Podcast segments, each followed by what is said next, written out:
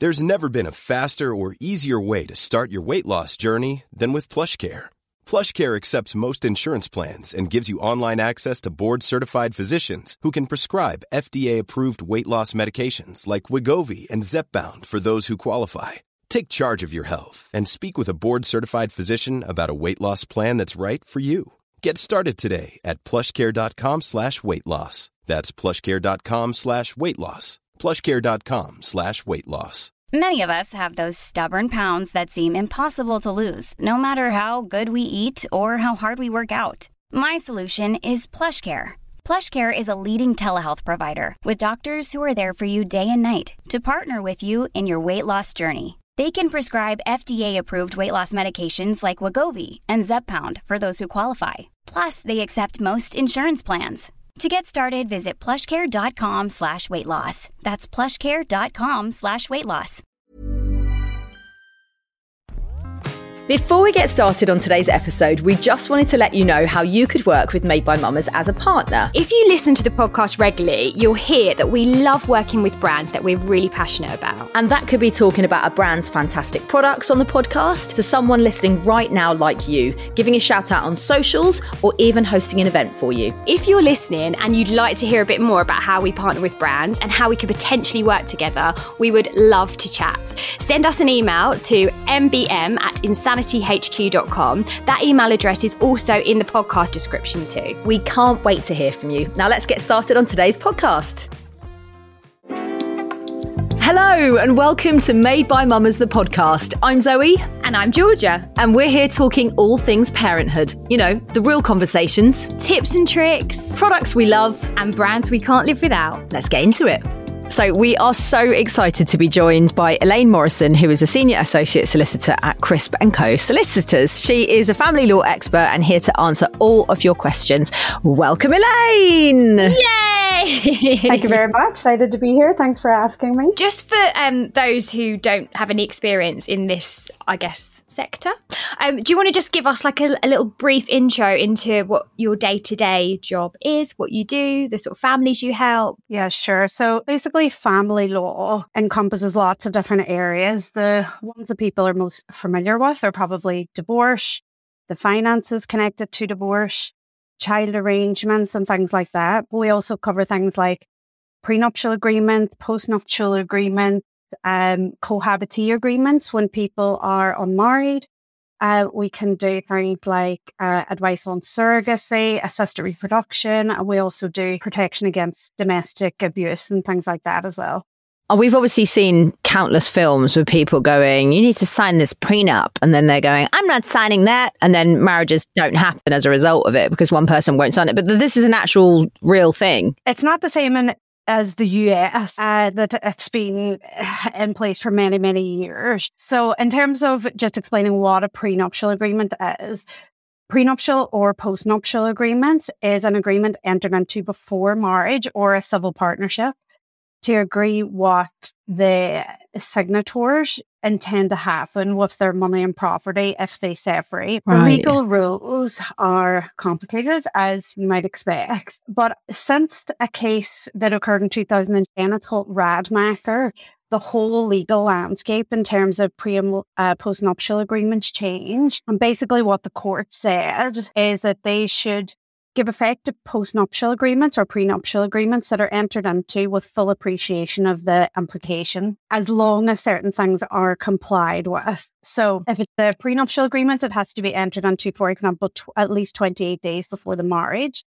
So people aren't feeling that they're under pressure to sign it, for example, or Oh, duress. s- someone Right. doesn't tell you the night before your marriage, Correct. getting married, here, sign this. And then because you've got 200 guests coming the next day, you think, oh, I'm going to have to sign it, even though I don't agree with it. Correct. And we've seen cases like that before where they just said that they felt like they had no other option and, you know, it was two days before the wedding and that's just not something that would be um, considered fair or reasonable. So if that was the case, if a client came to see me, say a week before the wedding or something, what I will be saying is um, consider a postnuptial agreement instead so you have a bit more time to think about it and address all of the issues. Right. correctly Okay. things that you have to bear in mind, and this is one of the most important things that we have to tell clients, is that pre and postnuptial agreements are not binding on the court.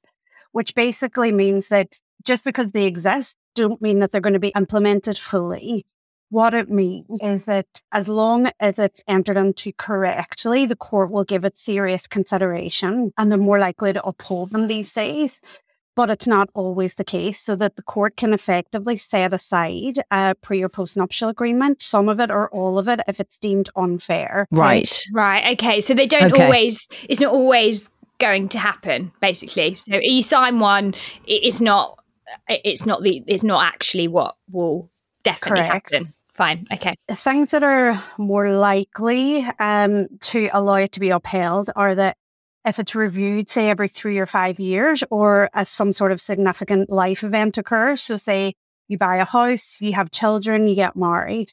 Because if you imagine a case where you're trying to divorce and you're trying to rely on a prenuptial agreement entered into like 30 years ago, all of the things that have happened have not been probably considered at the outset. So it's more or less likely to be upheld, basically. We've got so many questions, and I just want to get into them because with so, many people needed your area of uh, advice and expertise this morning. So Sure. we'll, we'll crack on. I'll keep this one anonymous. If you have wishes for your children in your will, can your husband override them if you die? This one is a good question and quite interesting. Basically, lots and lots of people will be concerned about what is going to happen to their children if anything tragic happens to the one or other of the parents. And a lot of people aren't actually aware that you can provide guidance to those managing your estate by way of a letter of wishes. Now, what I would say is that I'm not a wills and probate lawyer, so I can't give advice on the laws surrounding wills or the creation of a letter of wishes per se, but can provide some guidance on what can happen if the surviving parent, for example, in relation to children, wants to override wishes. Now, unfortunately, a letter of wishes is not a substitute for a will,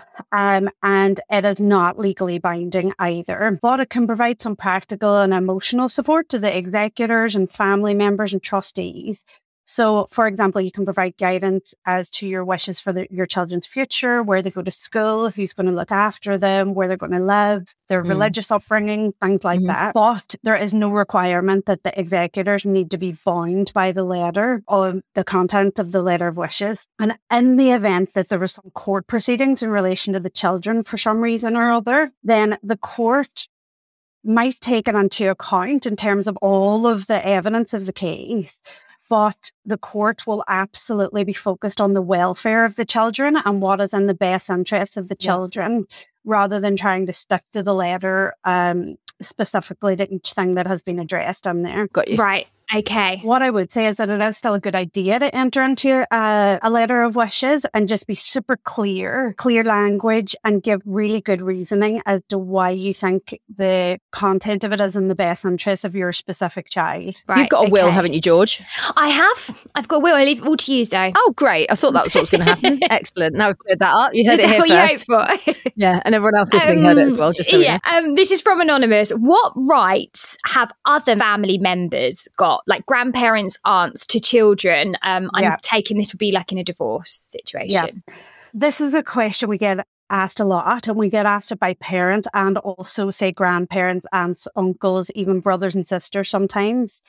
So, you don't have an automatic legal right to see your grandchild, actually, niece or nephew, if a parent stops you seeing them. However, there are some t- steps that you can take to get access in some cases. You can firstly try and agree matters directly with the parent to there's some sort of dispute. That's usually the best way to try and resolve matters. Mm. If that doesn't work, you can use people to help you, professionals like mediators, family lawyers can enter into negotiations, things like that.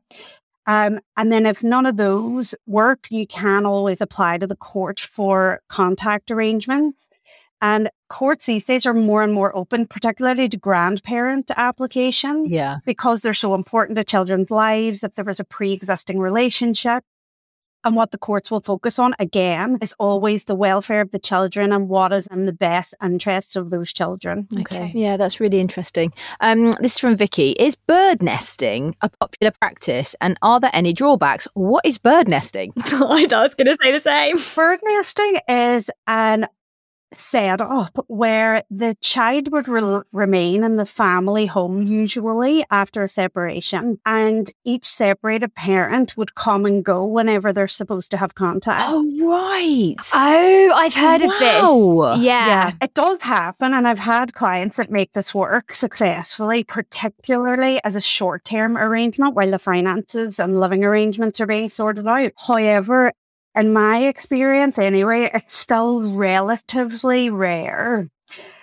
It's because uh, I think it remains there can be a number of logistical problems. For example, what happens if one parent starts a relationship with someone else? What Mm. happens in terms of do people have to rent separate properties? Is that affordable? In terms of moving on, it's quite difficult. If your name is still on a mortgage deed, that might affect your borrowing capacity to actually purchase Yeah. somewhere else. So there's lots of reasons why it's not a extremely common practice. Each family is different it's not a one size fits all situation. And if it works for your family, you know, it may well work. But I usually foresee difficulties. You, you can see you can see the idea behind it, and I, lo- I love the idea behind it because it means that the kids, you know, if if that's something that you're very worried about, Yeah. is uprooting the kids and taking them somewhere new, and then they've Yeah. got to go somewhere else when they're seeing the other parent. They keep in one place, they're in their home, and their parents come and go. But where do you, like you said, where do you go when the other parent comes home? Yeah. yeah. Where'd you, where'd you go? You go to stay at your mum's house or something? Exactly. And then that's not Yeah. really practical from a long term No. perspective either. Um, Mm.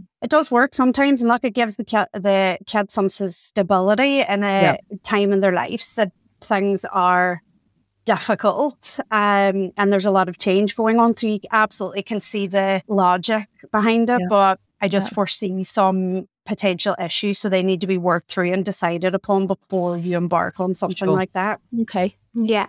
Um, this is from Cynthia. Unmarried couple separation. Is the Children's Act Schedule 1 the only way to argue to keep home? Okay, so apologies if this is going to be a bit legalese, this one, but I'll try and keep it kind of as simple as possible. There's a significant difference between the financial claims of cohabiting parents versus the claims that can be made by a parent in the context of divorce or dissolution of a civil partnership. For example, an unmarried person cannot apply to the court for share of the other person's pension, for example, on divorce nor can they apply for things like monthly periodic payments to top up your income. You might know this as maintenance or the US term is alimony. Shit. Really? Yeah. Whenever you're unmarried, there's limited financial claims an unmarried partner can make. And there's some that you can make for the benefit of the children. And these are enshrined in Schedule 1 of the Children Act, which is what this question is about. Under that law, the court can make orders that one person make financial contributions to find uh, to provide a home for the couple's children, for example. The court can order lump sum orders for the benefit of the children. They can transfer the property even until a child reaches 18 or other majority. However, they're limited claims and they are not easy applications to make, particularly without legal support. So it's one of those cases where if that was an issue, you're advised to go and seek early advice Right. um, at the outset. Now, the question is also is there anything else? Is there any other law that you can rely on? There is a law called TOLATA. And this is a kind of old law. Um, it's not 100% fit for purpose. And it's basically land law where you're trying to make a claim on a property that you might not own or it might not be in your legal name, but you feel like you have a share of it. So you're trying to make um, a case to say why you are entitled to a portion of that property. Right. Where there's kids, you would usually run those cases side by side, a TOLATA and a Schedule 1 case. Right. Got you. okay. Okay, that's interesting. Got really interesting. So going back to the marriage thing, that's I mean, so you could be cohabiting with somebody, have three children with them, but never done the legal thing. But if you did Correct. separate, you would have very limited uh, Correct. financial claim on. Yeah, interesting. Yeah, and it's a it is a difficult um pill for people to swallow because you know this is obviously happening more and more as society develops. And usually, what happens with the law is the law is a little behind and it reacts to societal changes. So eventually, I think there will be changes in this area, but we're Yeah. stuck with this sort of imperfect position at the minute. Mm. What some people decide to do um, whenever they decide to cohabit, whether they have children or not, is that they enter into something called a cohabiting agreement, whereby it would be in writing what they plan to do with their assets and whatnot upon separation. Again, because it's an agreement rather than a court order, it's not legally binding, but theoretically, it should limit the points of dispute at the time of separation. Right. Okay. Oh my gosh. These subjects, I know it's heavy, isn't it? But it's know, so important for us to have the knowledge because God forbid it did happen. We would need Yeah. to know these things. It's very it's very interesting. We'll be right back after this short break. Hi, I'm Daniel, founder of Pretty Litter. Did you know cats tend to hide symptoms of sickness and pain? I learned this the hard way after losing my cat, Gingy. So I created Pretty Litter, a health monitoring litter that helps detect early signs of illness by changing colors, saving you money and potentially your cat's life. Pretty Litter is veterinarian developed, and it's the easiest way to keep tabs on your fur baby's health right at home. Go to prettylitter.com and use code ACAST for 20% off your first order and a free cat toy. Terms and conditions apply. See site for details. There's never been a faster or easier way to start your weight loss journey than with PlushCare. PlushCare accepts most insurance plans and gives you online access to board-certified physicians who can prescribe FDA-approved weight loss medications like Wegovy and Zepbound for those who qualify. Take charge of your health and speak with a board-certified physician about a weight loss plan that's right for you. Get started today at plushcare.com slash weight loss. That's plushcare.com slash weight loss. plushcare.com slash weight loss. So, a very exciting podcast today. Uh, it has been sponsored and brought to you by the National Lottery. Now, they have asked us to delve into the question that I'm sure we've asked each other sitting in the pub uh, after we've had a few drinks. What would you do if you won the lottery? We're not talking about, you know, a few bucks here. We're talking about the jackpot on the National Lottery. And we are not alone. We are joined by broadcaster and podcasting legend, Kate Thornton. You're too kind. Can we just add to that multi-millionaire because I've just won the lottery, Yeah, right. How do you feel right now? like a multi-millionaire. Uh, the, wor- the the saddest thing is, is that I'm so invested in this podcast that I actually believe it, and I'm going to literally hit the floor uh, when we we we stop recording, and I realise that my bank account was exactly as it was when I woke up this morning. How do you announce it to everyone? And how soon do you tell your closest family, if at all? I tell everybody straight away because I am a big believer in um, not finding the discussion around money vulgar.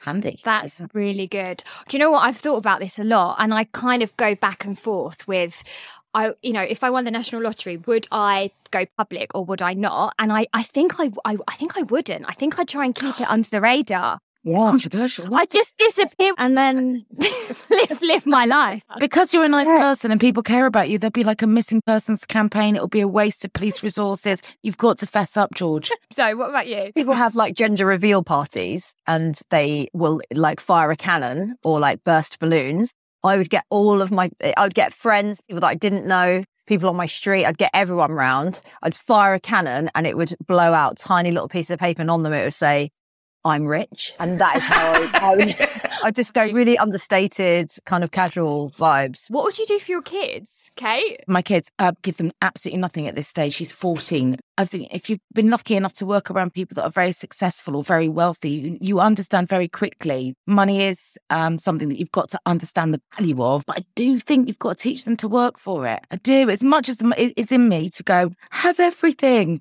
Um, I don't know that they would grow up to be the human beings you want them to be if they didn't uh, really appreciate the value of a pound. If you did win the national lottery, what would be your one big stupid purchase? Like go crazy, go wild. Me, okay. Um, I'm gonna. It's gonna be huge. It's gonna be properties, ease. Yeah, lots of them, uh, in different places. So I'm gonna have one in Ibiza because it's my spiritual home. Love it there.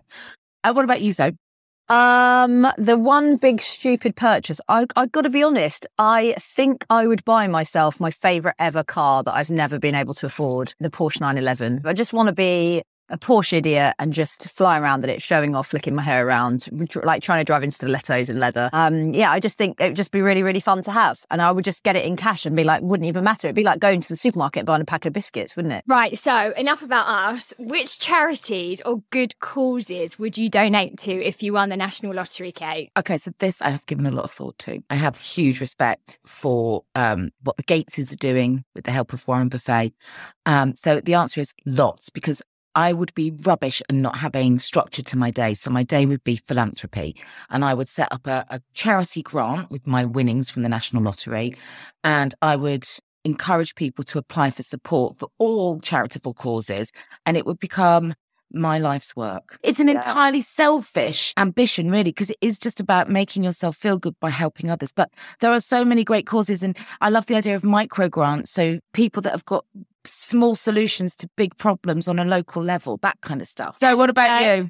Well, um, I don't know if you know this, Kate, but my mum and dad started a charity in Africa. They've got a school for kids with HIV and AIDS, and um, and education is absolutely everything to me. And I often feel real devastation when I go back there because I keep thinking, what if my kids don't have, you know, like these kids there, they just don't have the opportunity to be educated. So my whole, you know, my my whole thing in life is is giving those kids the opportunity. And Africa, you know, there are certain countries in Africa that just shouldn't be a third world uh, situation going on there, but they've got so many greedy people at the top. They just take all of the money and, you know, these kids are left without any, any form of proper schooling. So I would pump a large amount of money into, you know, not, not just my parents' charity, the Mapingo Village Fund, but also loads of other small charities in Africa that are trying to do the right thing over there. George, what about you? Have you got any charities that you've got a special connection with? Do you know what? No charities in particular, but I think I would do random acts of kindness. So I would pay someone's nursery bill or I just go into a nursery and say to them, you know, what's the what how much do you need for the year? I'll pay for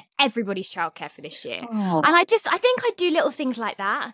Um and yeah, pay for people shopping in the supermarket, pay you know, just just do things like that. Pay for people's everyday life, I think. Well, I do it in secret, I think. I think I like to look from afar. If we've won the national lottery, problem solved. Oh yeah, yeah, yeah, yeah. Of course we have. Yeah. Okay, brilliant. Yeah, sorted. Yeah, yeah. Wow. Thanks to the National Lottery for allowing us to live out a life full of newfound riches. I know my next move is to get a ticket, punch in my lucky numbers, and make all of this a reality. So remember, the National Lottery is where your numbers make amazing things happen, whether that's a big jackpot win or helping the National Lottery good causes across the country continue with the amazing work that they do.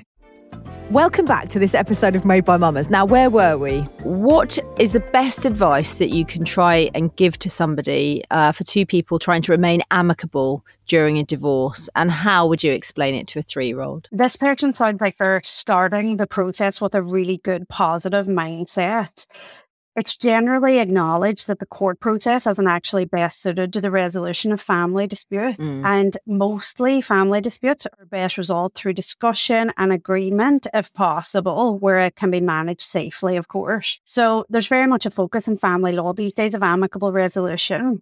Court is supposed to be the last resort.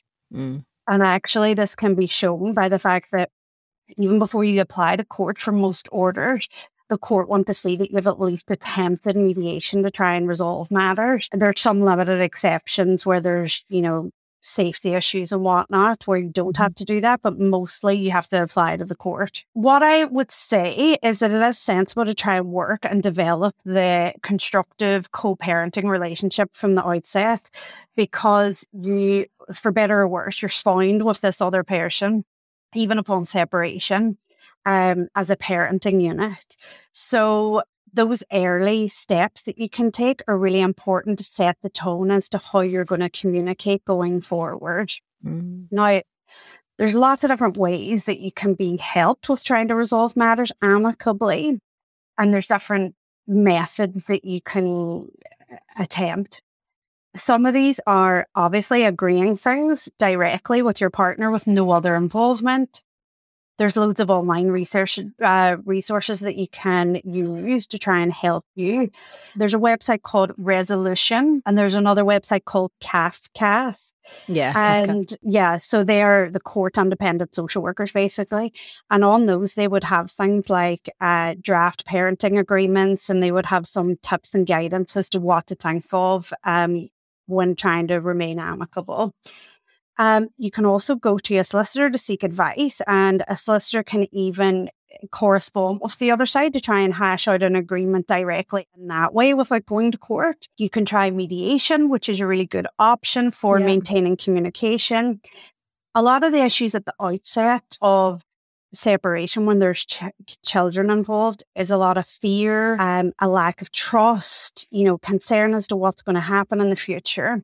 And mediation is a good forum because you can air all those concerns and grievances and worries in a kind of non confrontational setting with someone there to kind of help guide the process and sort of tone down any of the comments and whatnot. Yeah. Yeah, there's loads and loads of different ways that you can go about um, resolving matters amicably. And actually, this person is just thinking exactly on the right lines um, to try and achieve a long term benefit. Yeah, and just just to interject, I have had to have that conversation with she was three at the time with my stepdaughter Isla when she asked me why mummy and daddy weren't together any longer, and Isla had known me obviously since she was a baby, and the way that I not saying it's you know it might not be right for you but the way that i broke it down was i said you know mummy and daddy loved you so much that they Yeah. made you and they love they they're going to love you for the rest of your life. And i said but the love that makes mummy and daddy really happy between the two of them i said that has gone away now. And she looked at me and she said and i said but me and daddy we have that love. And she really understood it. And i said but mummy still loves you and daddy still loves you. And we just broke it down in Yeah. like love very very simple love terms. And she really she really understood it. Um obviously there's been highs and lows since. And you know why can't we all live together in a house? And i was like Yeah. I haven't quite got the answer to that one.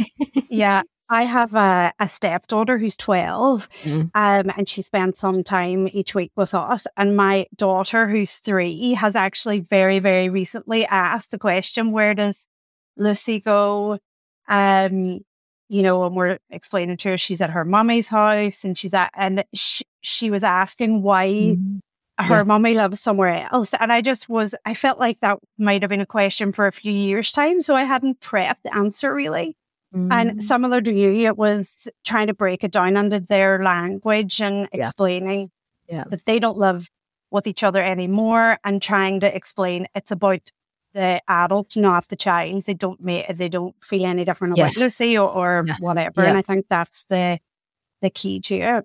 There is resources to help with this too. You know that there's like therapy, family therapy, things like that. There's things with kids like art therapy and stuff that is really, really helpful.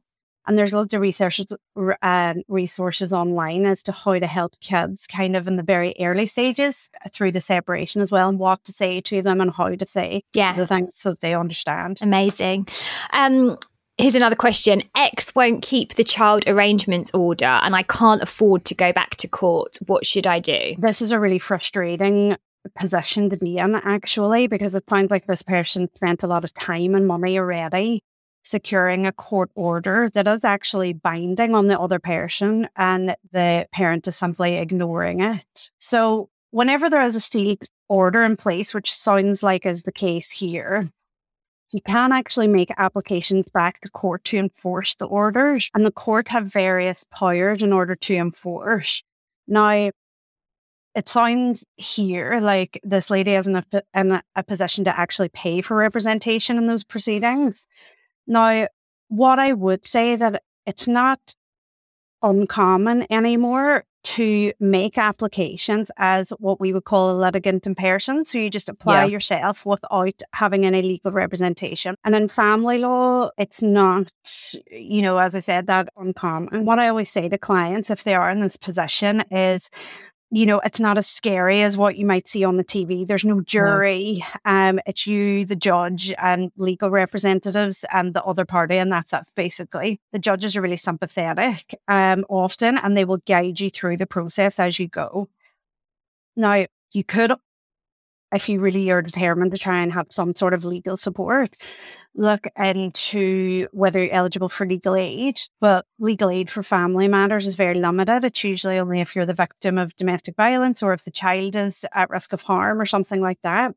And also, you know, you have to pass the financial tests as well to be of a low enough income, but it's worth checking always. People can look into things like help with court fees. So there's a court fee, and you can actually apply, apply to court for a remit of some or all of it if you need to. Yeah. If you want to try and resolve matters before it gets to court, as we were talking about before, mediation is a good option. And actually, the family law, uh, Family Mediation Council offer a mediation voucher scheme at the minute where they're offering um, vouchers for people to try and resolve matters amicably, you know, to try and avoid court, basically. If this person really needed some kind of level of support, what they could do is that they could consider going to pro bono law centres and things like that, or various charities, Citizens Advice Bureau, for example. They could also consider going to a solicitor and not seeking representation on a full basis. So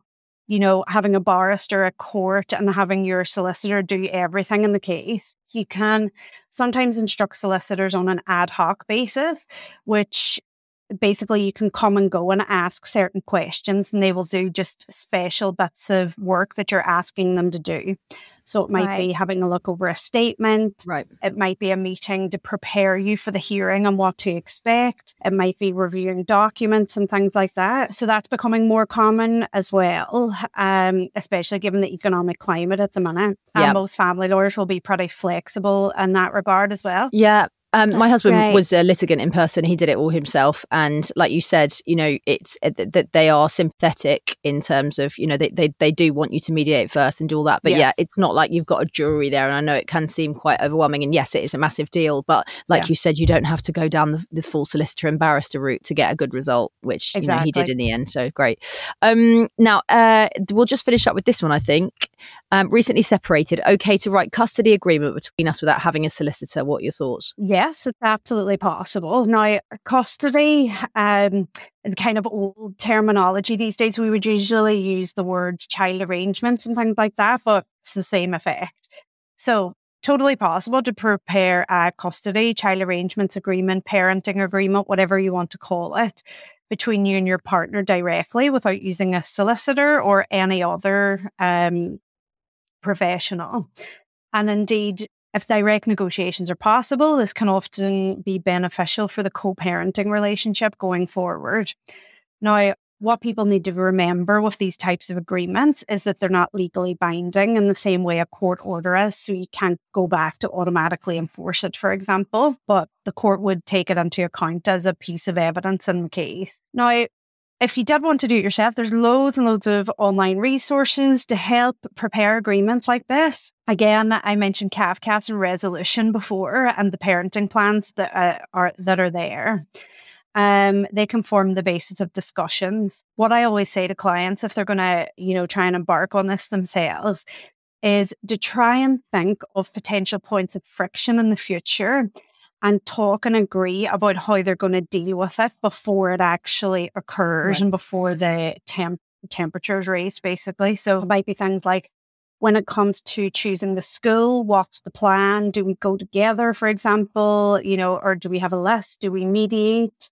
And um, when it comes to introducing new partners what's the plan in that regard? You know can we have an agreement that for example we meet them first um, or that I have I don't know, two weeks' notice in order to prepare the child or things like that. You can talk about things like discipline, what's the plans in that regard, and yep. even things like daily routines and stuff. Anything can be included in these because it's specific and bespoke to each family. Brilliant. Mm. That sounds great. We could we could literally sit here and chat to you all day. It's been absolutely wonderful having you on. What I mean, amazing. And, and look, I guess even if you're not going through it, um, it's it's you, you know you might have a friend that needs some advice and needs to yeah. hear this podcast. So yeah. um really, yeah. really hoping that it's been helpful to everybody listening today. Um and thank you so much for coming on. And congratulations, you're halfway yeah. through your second second pregnancy, third pregnancy. I know, I know. Thanks very much. And thanks for having me. It was absolutely um delightful. And it's nice to kind of share these things on a uh, basis that's acceptable, uh, accessible and free. Yeah. Well, exactly, and that you know that's why we wanted to have this conversation, and also watch out to our husbands because we are prepared now.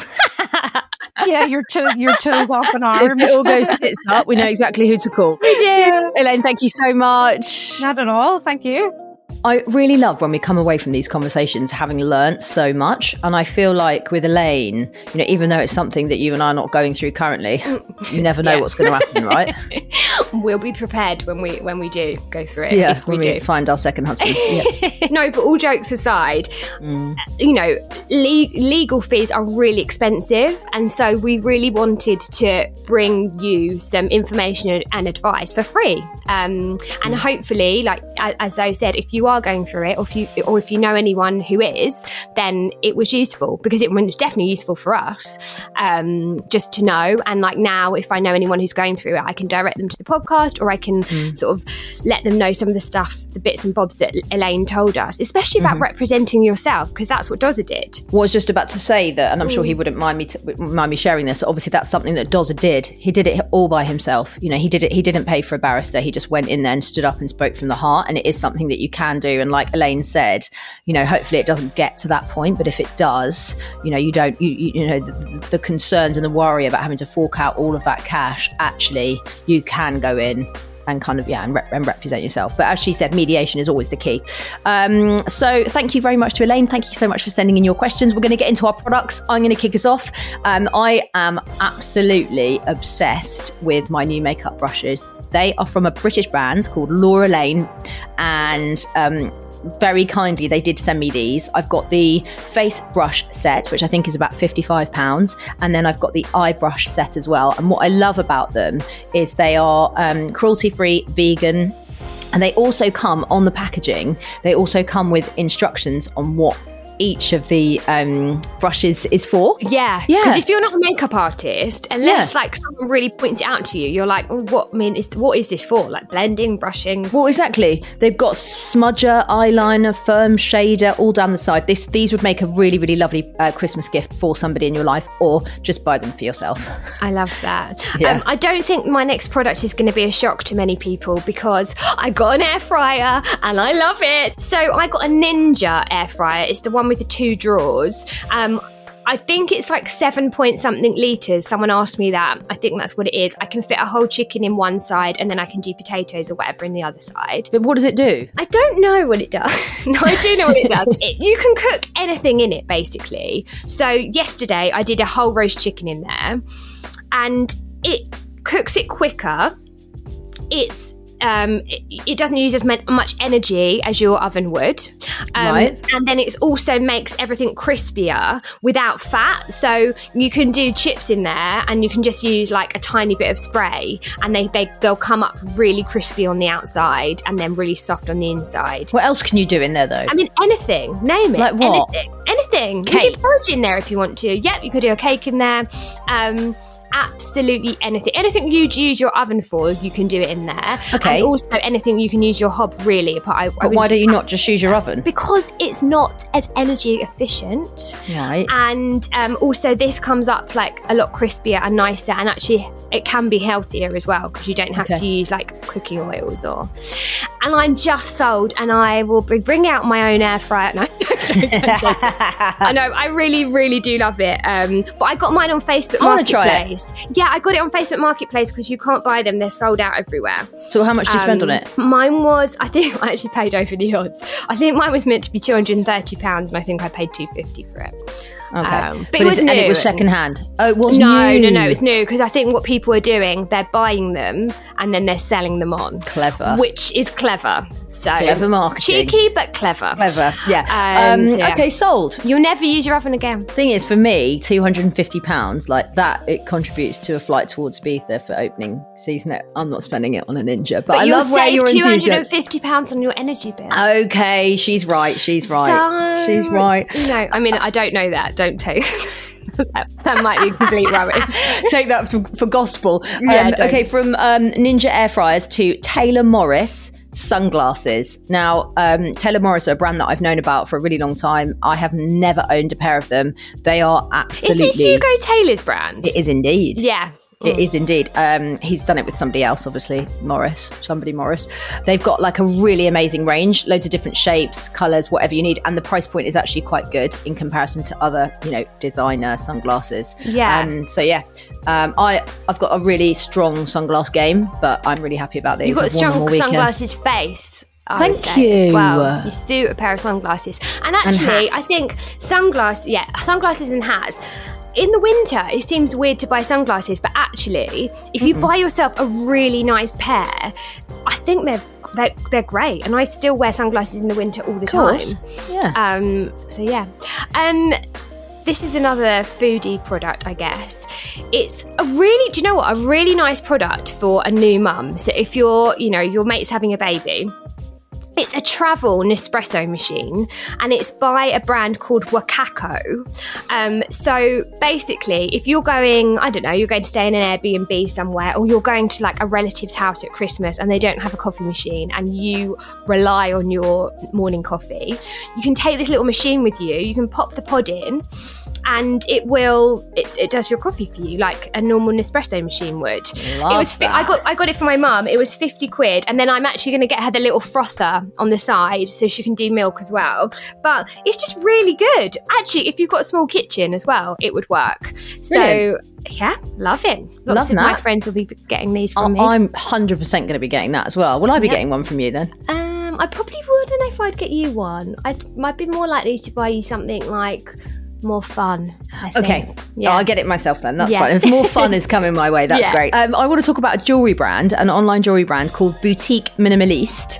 Um, and yeah, I just I discovered them through Lorna Luxe actually because she's Oh. always talking about them on her Instagram. Um, really great pr- price point. Um, they do lots of gold, which I'm obviously obsessed with. You love it. um, a bit. It's a bit Missoma esque, but Oh, cheaper. nice. Yeah. Oh, wow. That's good.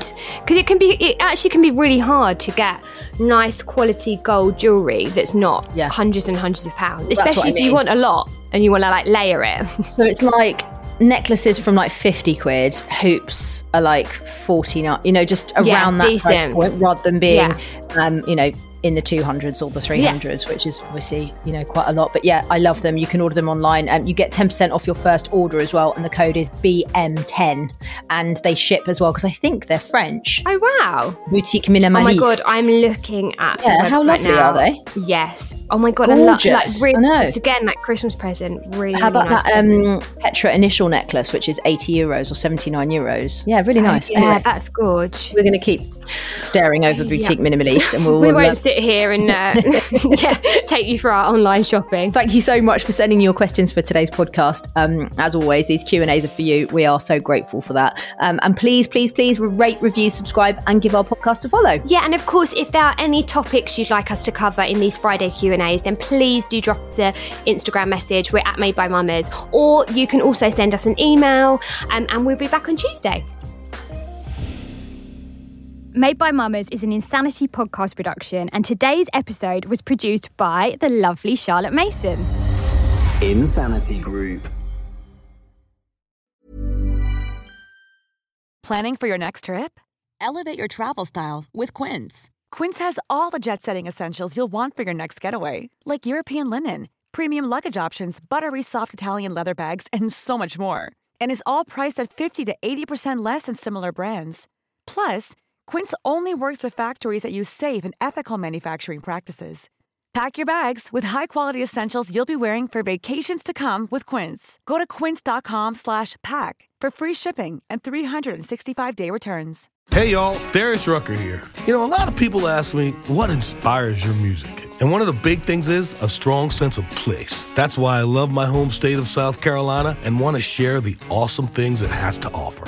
From the beautiful mountains down to the sunny coast, it's got it all. Not to mention two of my personal favorites great golf and amazing food. Come see why I love this place. Visit discoversouthcarolina.com.